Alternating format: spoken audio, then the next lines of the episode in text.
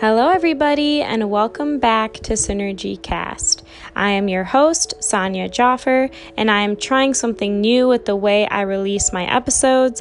I know that some of my episodes can be a little bit longer in length, so for some of my longer ones, I'm trying this new thing where I cut them in half and release a part 1 and part 2 in a series. So right now, you are listening to part 1 of the conversation I got to have with my cousin Amber. So be sure to check out the part 2 and tune into that as well, because it's really interesting and y'all are not going to want to miss out on this.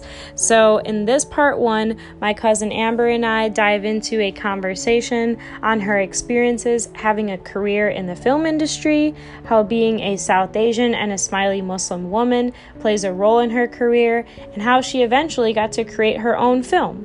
I want to put a content warning out there that we do discuss sexual harassment in the workplace in this part, so please take care of yourself throughout the episode because that can be pretty tough to listen to. If y'all want to check out Amber and her projects and show her some love, I have linked all of that in the episode notes. Her personal Instagram is at Amber Roon Moon. Business Facebook and Insta is at Amberiswani Studios. Her website is Amberiswani.com. And for her film, the Facebook and Instagram is at Fuzzy Legs Film. The website is FuzzyLegsFilm.com. And then she's also part of 2 projects on Instagram, at Ismaili Artist Alliance and at 3AM Thoughts Shy.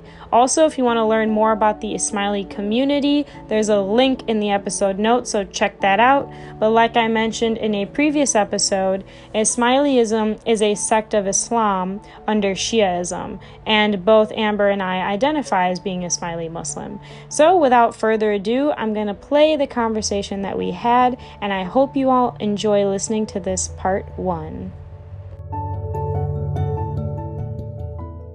So welcome to the show, Amber. I'm really excited to have you on. So thank you so much for being here and welcome. Thanks for having me. I'm excited to be here. Yeah, of course. So I know you have been working a lot in the film industry, and I know you kind of had multiple different roles that you've played, but I know that that's not the only aspect of yourself. So to start off with a little introduction, what do you want to share about yourself to the listeners? Yeah, sure. I'm a first-generation Pakistani American. I'm a Shia Ismaili Muslim and a multidisciplinary artist. My focus is in filmmaking, where I produce, write, and direct projects, but I also have experience in photography, event planning, community organizing, and poetry. So, like, lots of different things here, like, you know, love the artists, you know, like, we have a lot of artists in our family. So I would love to hear what got you interested in working in the film industry. So when I was growing up from like a young age, I was really into art. My grandfather used to tell me like wonderful, enchanting bedtime stories every night of like different worlds and creatures. And I believe it had a big impact on my interest in storytelling from then on. What got me interested in working in the film industry was the ability to tell stories that no one had heard of before. And there are so many stories that have never been touched. And I wanted to highlight my own voice along with the community's voices as a South Asian, first-generation American woman. Because too often our voices are diminished, our stories remain untold, and we are represented poorly by the mainstream media and the image we have in society. Often, women that look like me in the media are non-existent or represented with a small, quiet demeanor who don't speak up and do what is told of them, but is that is the complete opposite of what I know to be true of the women that surround me in my life, because they're so much more complex than the boxes that they have been dominating white patriarchal system allows for. In order for that change to happen, there needs to be more BIPOC creators in charge of how they are represented. The challenge lies within who runs the system, who gets the funds to tell their stories, and more women of color need to be in charge at executive levels at companies one day to become and get to that level to help it happen. Before thinking about working in the film industry, I initially had interest in art from a young age that evolved slowly into filmmaking in high school. And I took some digital art classes that was part of a film club. It was basically all I knew. I didn't have any other interest in like pursuing anything else as a career, even though I was told, be a nurse, be a doctor, be a lawyer. I'm like, that does not compute. Do not make me do that. And then I actually took a summer camp At the university, I ended up attending Southern Illinois University of Carbondale, and I took the camp that was called Girls Make Movies. And that was like the first time I got to meet the faculty and staff at the university, and we got to make our own art projects with an all-female empowering staff and safe space. I think it's so interesting to see like what led people to get to like where they're at now. And it's so cool to hear just started in your childhood. It was like those bedtime stories that created that spark. And then in high school and grade school, you kind of took more art classes. And then in college, you know, it's so interesting to hear all that. So yeah, thank you for sharing. Yeah, definitely. One of like the dearest memories of me like being really into storytelling is one time I was like 4 or 5 years old. I dressed up as a grandma and I made my family sit in front of me. And I told them like a story. I told them in this old croaky voice. That's like the image I have of me as a child, like telling these stories. And like to this day, I'm like the same way. You were like running a one-woman show at that very young age. Look at you. Yeah. That's amazing. I love that story. That's so precious. And like, we've known each other since childhood, so I could definitely like see that. Yeah, and I'm also interested to hear, because I know you do work in the film industry and you have worn so many different hats just working in that industry alone. So what has been some of your experiences so far? Yeah, so I've had quite a plethora of experiences. It's been up and down and all around.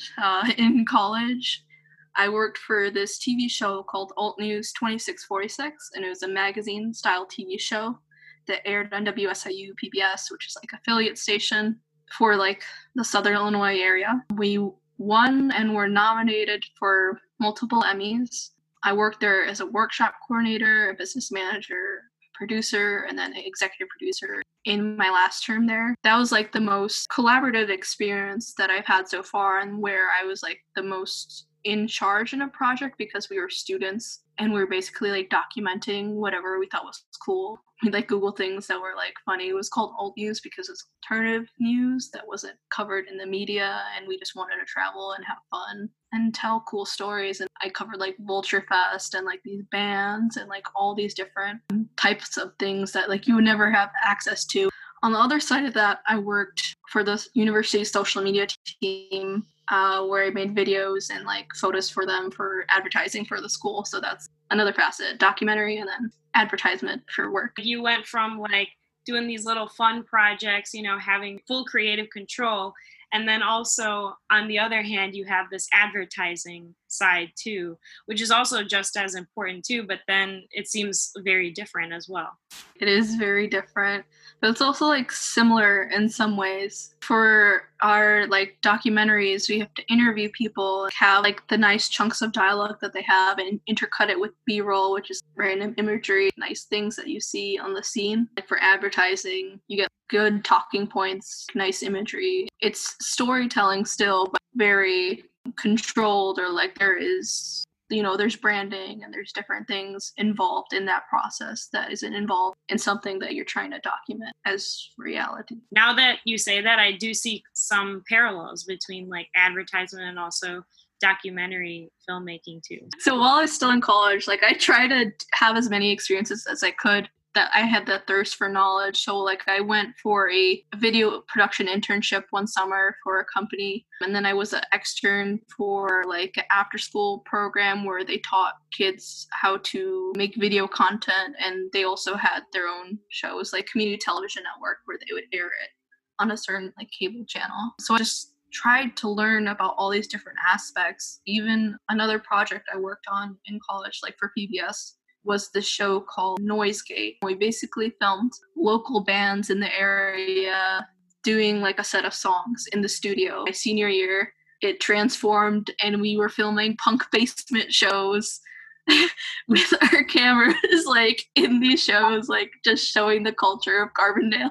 And we make like music videos. Like you got to like incorporate, because I know in the beginning you mentioned that you're also really into music as well, music making. And I also see like on your social media a lot, you like always post like videos of you like playing the little, like, is it the ukulele? Yeah. Yeah. Ukulele. So it's cool to hear how you got to incorporate so many different interests of yours in the filmmaking too, like with music as well. Yeah, definitely. Music is like something I've loved since I was a kid. And having that opportunity, I was like, if I could do this like and be paid, I'd be so happy. Right? For Alt News, we actually filmed Pitchfork one time, and I was in the photo pit, and we met like a bunch of the bands, and it was a jolly old time. That's awesome. Do you like have any memorable experiences from like a band that you met? Yes. We caught the Twin Peaks band after their set, but like our host of the show, he asks the band questions, and at the end of the interview, he went to shake each person's hand, and then the main singer, they kissed. Oh my god. I don't know how I'd react to that. Like if I was filming it, and I was like, what is going on? And then we made a GIF of it afterwards, so we could always replay that moment in time. Yeah, you just gotta go with the flow, you know? Like, you never know what to expect, especially, like, being in the arts, like, the arts field, like, just in general, like, being around people that are, like, artistic and creative. Like, you never know what to expect, so you just gotta, like, go with the flow with these types of situations, and it sounds like that's how you approached it, too. Yeah. After college, after all that crazy stuff, I moved back to, like, my home in the suburbs of Chicago, and I spent the first 2 months working at these different summer camps for like Duke University. I worked like as an assistant film teacher in North Carolina, and then I worked as an office assistant in like Sarasota, Florida. So it was just, I don't know what to do. I'm just trying to get work and see what's out there, but also like travel to new states and just see what life is like in different states, because I've lived in Illinois my whole life. And then while I was starting that stuff, I got a call from like our Smiley community to work on this. It's called the Juilliard Arts International Film Festival, and it took place in Portugal. And also at some point, I was a camera operator for the July 11th celebration in 2017. And then I just spent my whole time after that networking in Chicago, going to networking events, volunteering for projects, going to film festivals, and organizing film festivals, just meeting new people and learning what the industry was like in Chicago. Because I hear so much about people going to LA or going to New York. I'm like, there's something here already, and I want to see what it's like. And I have some connections already, or I have my family here. So, and then like the jumping off point was one of my friends invited me to a camera ambassador event. There I met someone who became my mentor eventually and told me about this place called Stage 18. Which is a film incubator in Chicago. And now it's called the Independent Film Alliance, but it's where I met everyone that I know in the industry currently. And Stage 18 is located in Cinespace, where all the Chicago shows film. And I'm eternally grateful for that connection, because by doing that, I didn't have to pay to be a member, and I could just network and go to the events while like being his intern. Wow. And I kind of like I hustled so hard. It sounds like, dude, everything you're sharing so far, like, that's what I'm thinking. I'm like, dude, Amber's a straight up hustler, bro. Like, going all the way back to when you did that one woman show when you were a kid until, like, now even, I'm just like, you are a hustler from the beginning. Like, it is true. I love that. But at one of those events at Stage 18, I met a well-known location manager in the Chicago film industry. And she brought me on as a director's assistant for an independent film that was like filming that winter. That ended up being my first paying job, even though it was like low paying. And then during that time, I found that I did a lot more than I was supposed to do for my position.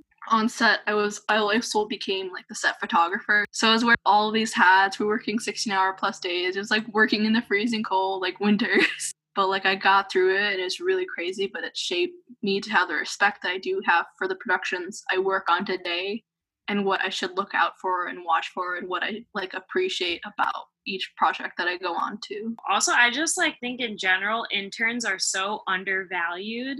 And like that in my experience being an intern too, like definitely have done work that, you know, maybe that was beyond my what I was supposed to be doing. But you're right, like it does give you this extra appreciation so that when you do enter the field and start getting paid or start, you know, working more professionally, you have this like foundation of knowledge and you have this extra appreciation. Yeah, definitely.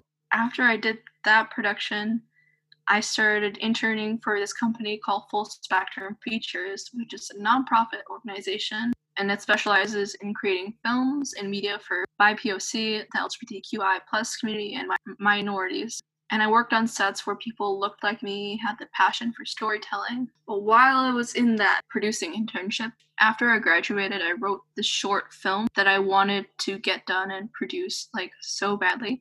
And then there was this pitching process for the story. I ended up winning the grant money, winning the support to make my film.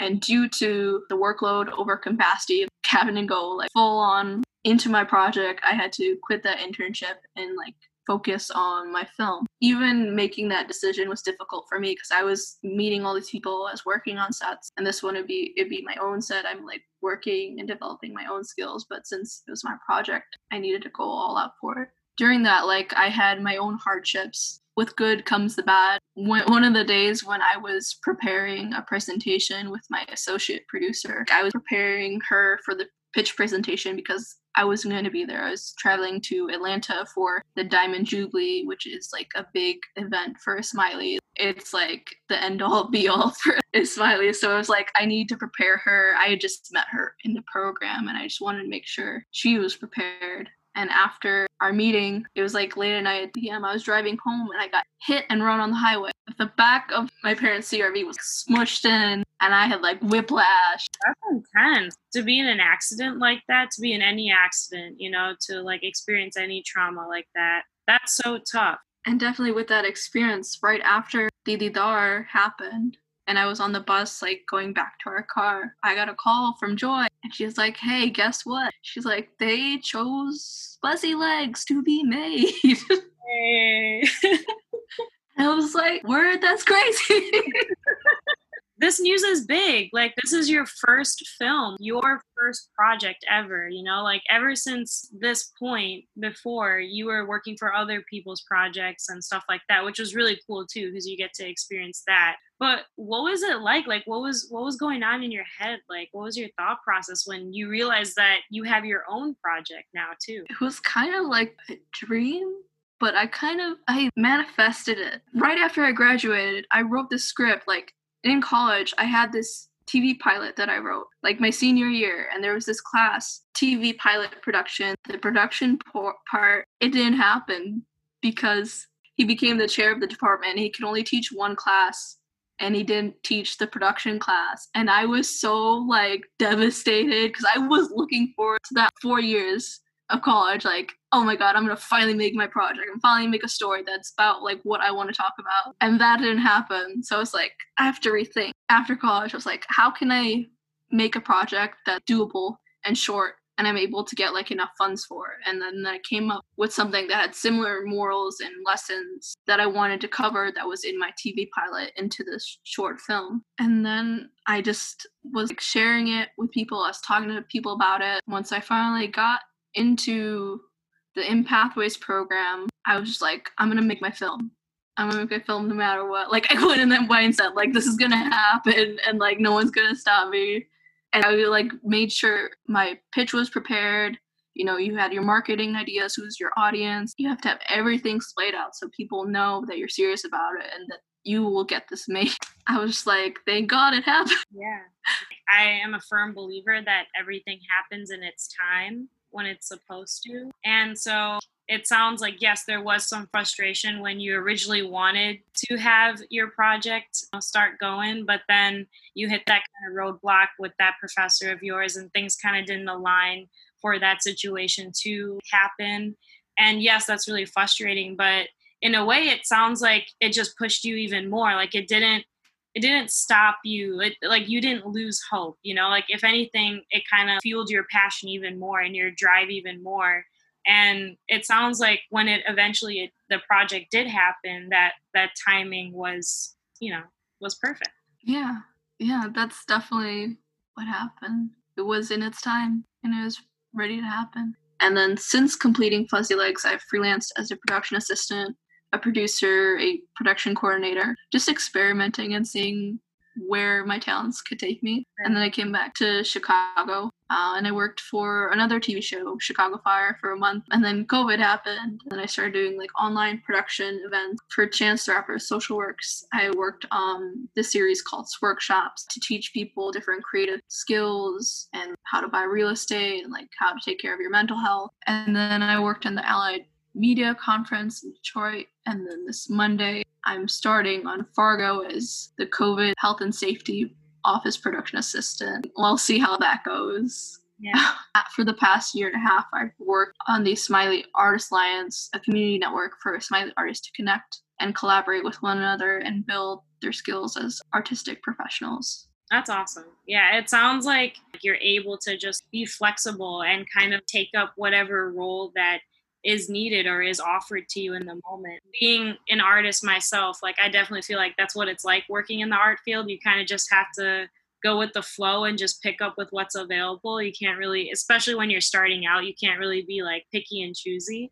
Mm-hmm. So it sounds like, you know, that's what you're able to do. That's a really big strength of yours, especially with COVID too. And look at you now, like your new position has to do it because that's a new position that's needed now. That's probably nobody's ever had to do that position before, but now that's like a new role and you're just like willing to just jump at it and go for it and see where that goes. So yeah, definitely being an artist, you have to be adaptable and change with the times and like any profession. But ours are like is more unstable and you go like contract to contract. And so a real goal for me is finding a sustainable lifestyle for myself once I am more established. Yeah, definitely. That's the goal for sure. Yeah.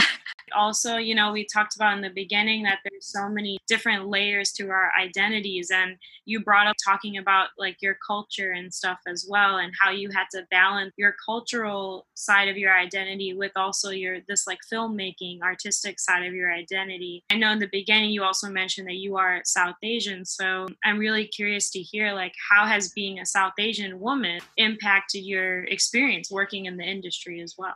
So being a South Asian woman in the industry, sometimes you feel like you're kind of like a diversity token. It's been a mixed bag. In some cases with the Shy, like I felt like I fit in because there was so many BIPOC on the set. I felt comfortable with them and like I could talk casually and have fun and do my job. But then working on some other sets in the past, I didn't feel comfortable because there wasn't a lot of people that looked like me, or I was being talked to in a negative way. I was new, I was green, like a green PA. They just talk to you in a way that you haven't been spoken to before because you like respect for yourself and you have to deal with this like new environment, which isn't good and needs to be changed. And then being like a woman in like one of my internships, I think I remember I was going to move a table and this other male intern that was this big guy was like, no, let me take care of it. I'm here working too, like I'm capable of moving a table. Right, like I could do that myself. Did I help? I don't think so. Yeah, and it's where is it when it's respect or where is it when it's like I'm demeaning you? Right. Or it's probably both. Right. Over the years, being in these weird, different environments, even in the Alt News project I was a part of, there were sometimes I felt like I wasn't heard, like because I was the only person of color at that time on the crew. Wow. Or like on staff. One time I was producing this segment and like I told everyone hold for room tone, and one of the executive producers kept moving around and he did not listen to me, and it's like, dude, I need 30 seconds for you to chill out. Right. And like so I can record this. And I wasn't heard. I was like disrespected, and I faced a lot of toxic environments that I realized were bad afterwards. And I was like, wow, how did I get through that? And how is this still happening? And how do I work through this to make it better?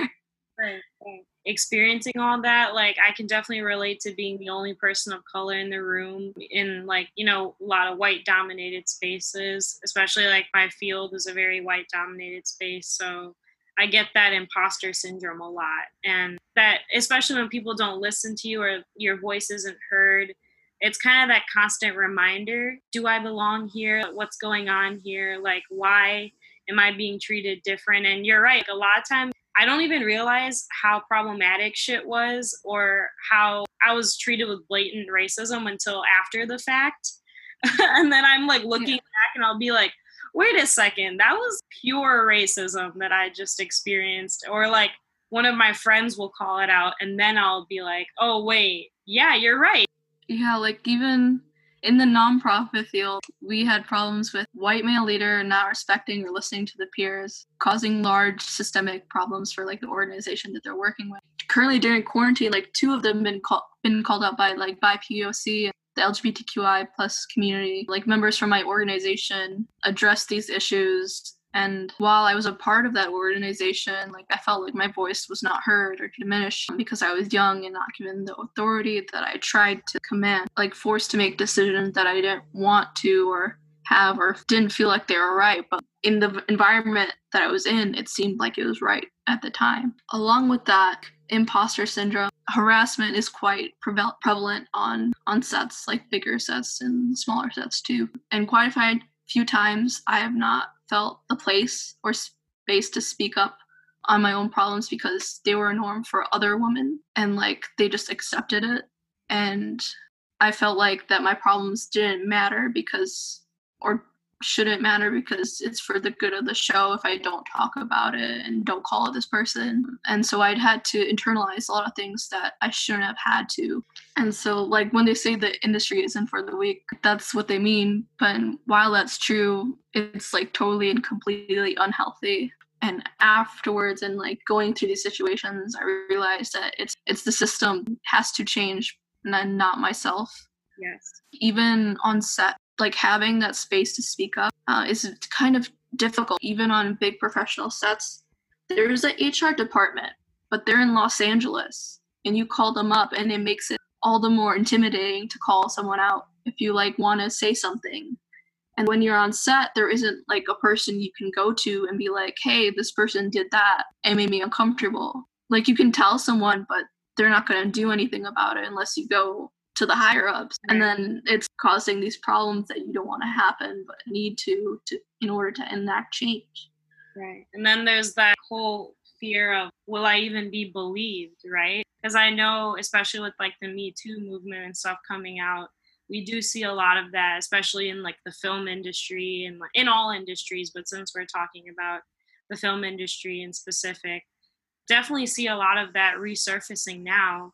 And I hear from women that have experienced that, like yourself, there's that first intimidation factor of, okay, I'm going to have to retell and relive my trauma when I experience this. Like you said, there's not even someone you can go to in your proximity, in your comfort zone, who you can speak to about this. So you have to literally call a stranger from a different state that you're not even familiar with to tell your story, your trauma, and relive that. And then there's that chance of not even being believed or, you know, not even being heard, like you talked about earlier too. So that definitely sounds very tough. What changes would you want to see, like even on your set even? I think having a person to turn to or building a culture to have that open, safe space with to discuss these things should be welcomed, like at the beginning of a project. The first day on set or the first day in office, say, these are my expectations. And if you have any problems or issues, come to me. If there's personal issues, like you can come and talk to me as the producer or as the head of this department, or having an HR person that like bigger production people can go to on site would be better than having it in a different state. And it's not just like the sexual harassment, anti-sexual harassment training. It's like putting into action day in and day out. You know you have someone to turn to and someone that's like emotionally available to do that. Is hired to do that. I think film in general just needs like a psychologist, a therapist. Yeah, even just like a mental health professional, like someone to talk to that's trained with, you know, how to handle situations like that. How is that not already seen as something that's needed on set that people have access to, especially with the prevalence of sexual harassment in the film industry? Like we know that that's such a prevalent issue. So why isn't this already happening? Like, why don't people already see that as something that needs to be there? It's probably because they think of it just as like another cost or something like that. But that's like the most important thing. Exactly. I'm sure that they spend money on extra shit all the time that maybe that money could have gone towards resources for like staff for their mental health. I think the biggest thing is having HR in both offices or both places, you know, not just in LA, but like have one here too. Yeah. Like on indie sets, like you can set the precedent, like at the beginning of like shooting that that's the case. Like you can go to this person and talk about it. I think that's what you can do on like lower level sets that you have like control over, because you want to build a healthy environment. And these are your friends or like your acquaintances that you know and you want to continue to work with and like build a community with. And that's how you can do it on lower level. But I think in the higher level industry, they need some work. But going off of that and explaining more of what I'd want from like a production set that I would run or would want to exist in general, from like what I've seen in Hollywood, TV world, nonprofit, events, corporate, commercial, video work, independent film, and all these things. I've learned there's like things to appreciate from all of these realms. And I hope to take that knowledge that I've gathered through the years to forge like a new route and a system for creators to feel determined, comfortable, healthy, happy, heard, and like financially secure in the work that they do. And to begin, I've started to recognize the kinds of people I want and need to surround myself with that have similar goals, and hope to continue to build those connections and network into a place where we all want to see going forward. Even with this COVID position, like having that exist in itself is like a huge thing, making sure our health comes first and not just money. Yeah, like just not makeshifting it like, oh yeah, we have to go back to work no matter what because this is a capitalist system and we have to make money and people want to see the show. It's like our health is important, and if you don't take care of that, we all die. Yeah, there's no health and well-being, there's no show. So yeah, so I feel like it's starting to change in a way because of COVID, so it's one positive that. Yeah, with like COVID and also with the revolution that's going on as well. I believe everything's interconnected. I don't think anything's just exists separate in a vacuum, you know? So like, I feel like there's a lot of change coming about. I hope so too. I feel like a lot of people have been called out during the quarantine. They're forced to change because people can see everything now. I don't think it's going to go back to normal, but when like we have to start interacting with people more, there's like less of a capitalistic mindset and more of an emotional well-being, well-rounded human being mindset. I know it's very tough to share that, so I appreciate you like sharing that, because I feel like a lot of people can relate to that, especially like people that work in your industry as well. Thank you for saying that. Yeah, of course. There doesn't only have to be one way of doing things. What has been done in the past is majority of what white males want to do. And now I feel empowered, and I feel like other people are feeling empowered to say what they actually want and go out for those things and build a world that looks more like them. Yeah, and hopefully people that have been controlling society, basically the white, straight, cis male, hopefully they'll listen. Now, that's what I'm hoping for, because we've talked a lot about how we've even tried speaking up in the past and just been shunned or not listened to. So hopefully now people will take everything that's going on into account and then push themselves to listen to like by POC especially. Fingers crossed. So also, I know we've been discussing a lot about like how we have so many different layers to our identities. So what has been some of your experience with like developing all these different layers of your identity? I feel like a lot of my identity has like rotated and revolved around my work and like getting work done. But the hardest part about it is stepping back and seeing who I am outside of that field. And it's difficult to do because like my career has been so go, go, go to find the next job. So I'm like thankful for quarantine because it's giving me the space to be productive as a professional. But then I do that part time, and then I'm taking my time going on a stroll in nature, or I'm longboarding, and I'm having time to meditate and like learn new skills and appreciate my free time and reassess my goals of like what's important with my life, my friends, my family. And I just hope I can maintain this balance when I go back into production with these long days and like 60-hour weeks, and to still have that mindset and not be in the stressful mindset, but like in the full embodiment and like being in the moment and enjoying what I have in front of me. And that like I have to attach myself to my own mission wherever I go to, and not the job or person or place. And that's how I build my identity outside of my career. And my mission is to create a safe, healthy, fruitful space for BIPOC, the LGBTQI+ community, and women to create projects that speak to their intricacies of life, and one day run an international media and arts company that reflects the values that I mentioned above, where we can respect all of us as a person coming into their creative field, because we are so multifaceted and we are more than our work. We're not just one thing, you know, and that's why I like how even in this conversation, although we do center it around you working in the film industry, I love how we're also branching out and talking about all these different avenues as well, because that's being human, you know, like we're not just our work. And I think growing up in Western culture, people really associate their identities with what they do. And I've noticed that in other cultures, it's not always like that, you know, like I notice in America, especially, people will always ask you when they meet you, oh, what do you do? But I notice in other countries, it's that question's not even really the first thing that comes to people's mind. Yeah, I feel like Western culture has things to learn from other cultures. From South Asian culture, like it's like we're family oriented, like people live with their families, like when they're married and they have kids, and like they still live with their grandparents. There's good and bad in both, and like being this independent person and being like this family oriented person, I feel like finding a balance between the two is important for ourselves to like have our own boundaries, but also be like fruitful in the life that we have with those that are close to us. Exactly. Yeah. And that's, I think that's what's so beautiful about being a first generation for me. I spoke about this on the podcast before, how like I've always had to figure out how to strike that balance between keeping my, you know, South Asian cultural values that my parents raised me with of community and family, but also with the Western values that I was raised with in America of like being independent and having autonomy. So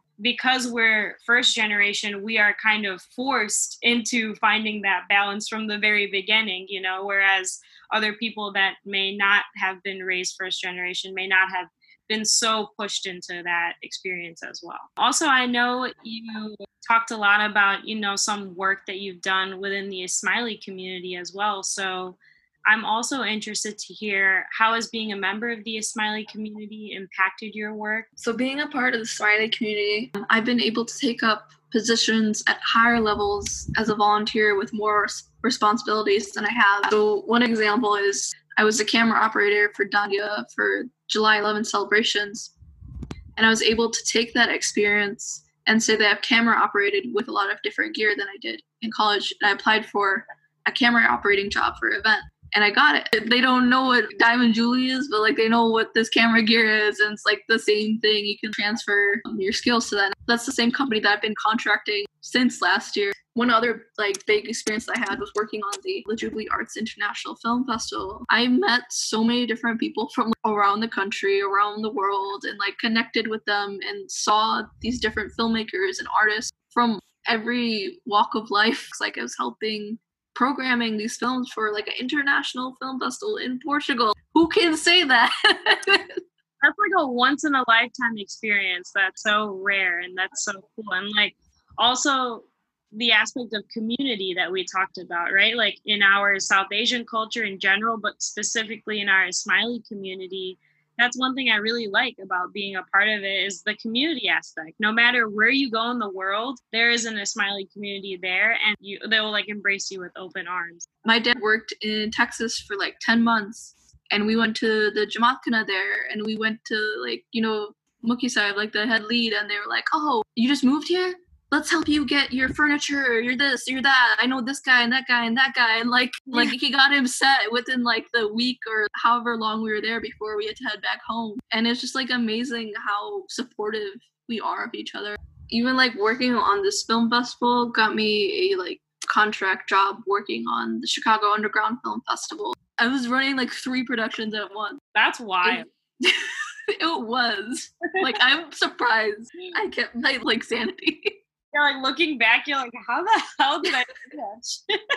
I felt like very strong and powerful those positions. One came up to me and she's, I'm really like happy to see you're here. Like I'm proud that you're here because you're changing the way the AV team is. It's not a boys club anymore. Like it's usually a boys club and you're here now. Now these other young girls will come and think outside of box of what they can do for their life, for their interests. Represent. That's amazing. Yeah.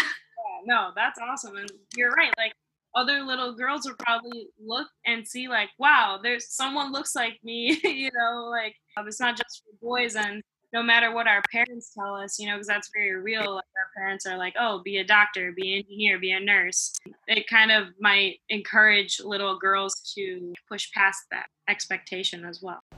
All right, everybody, that was it for the part one of this conversation. I hope you all enjoyed listening and got to learn a little bit more about Amber and her career in the film industry and all the other parts of her identity too, because like we mentioned, we are a lot more than our careers.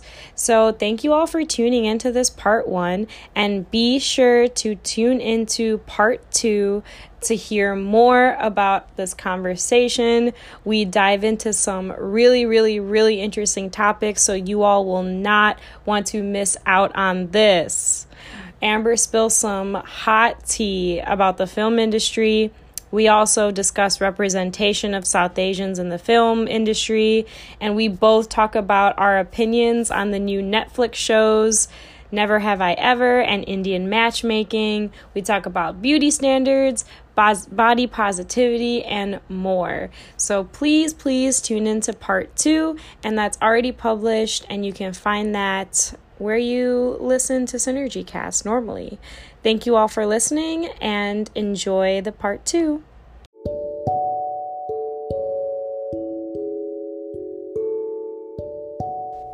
As always, I thank you for listening and staying tuned. If you like this episode, feel free to share it with the people in your life. I would also really appreciate if you would subscribe to SynergyCast on whatever podcast platform you prefer, give it a 5-star rating, and leave a good review mentioning what you like about the podcast. You can also follow the Instagram for updates at SynergyCast, and I have also included that in the episode notes. I have now a new feature, which is a voice memo feature, which I am very excited about. So if you would like to send in your thoughts and your feelings or your personal experiences, feel free to record a voice memo and send it my way.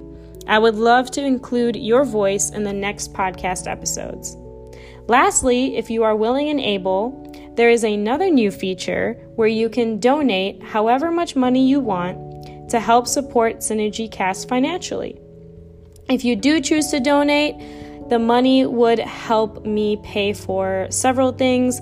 It would help me pay for myself, my own energies, my own efforts, and also the money would help pay my future guests, especially people of color, for their time, since I believe it is very important to compensate people of color, especially for their time and energy, since many BIPOC, which stands for Black, Indigenous, and People of Color, have a history of being taken advantage of and underpaid or not paid at all for their efforts. So any and all ways you choose to support would be very much appreciated. Thank you for listening, and stay tuned for more episodes coming your way soon. Stay safe, everyone, and take care.